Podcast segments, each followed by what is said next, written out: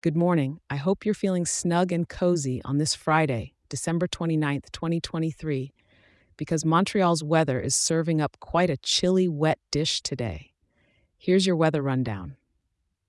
As you peek out from under your blankets this morning, expect to feel that moisture heavy air. We're hovering right around one degree, so it's just a smidge above freezing.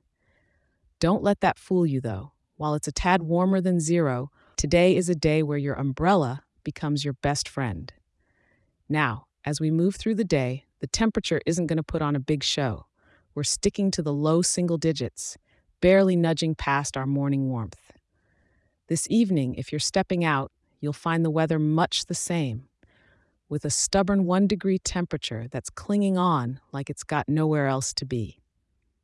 What's really stealing the spotlight today is the rain, and not just a light sprinkle. No, we're talking moderate rain with nearly two inches coming down. That cloud cover is at 100%, which means it's like a gray woolen blanket overhead all day long. So keep those rain boots and waterproof jackets handy. Now, rain isn't all dreary, especially if you're into the whole splashing in puddles scene.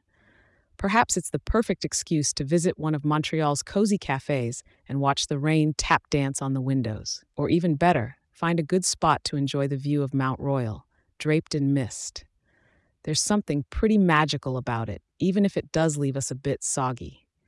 The wind is whispering from the northeast, a mild 2 to 6 kilometers per hour. It's like a gentle nudge compared to the deluge, just enough to remind you it's there. So, to wrap it up, today is a day for warm soups, good books, and the sound of rain playing its soothing rhythm on your windows. Keep dry, Stay warm, and don't let the rain keep you from enjoying the unique charm of Montreal. Thanks for tuning in, and remember to check back tomorrow for your daily dose of weather wisdom. Have a lovely day, stay dry, and take care.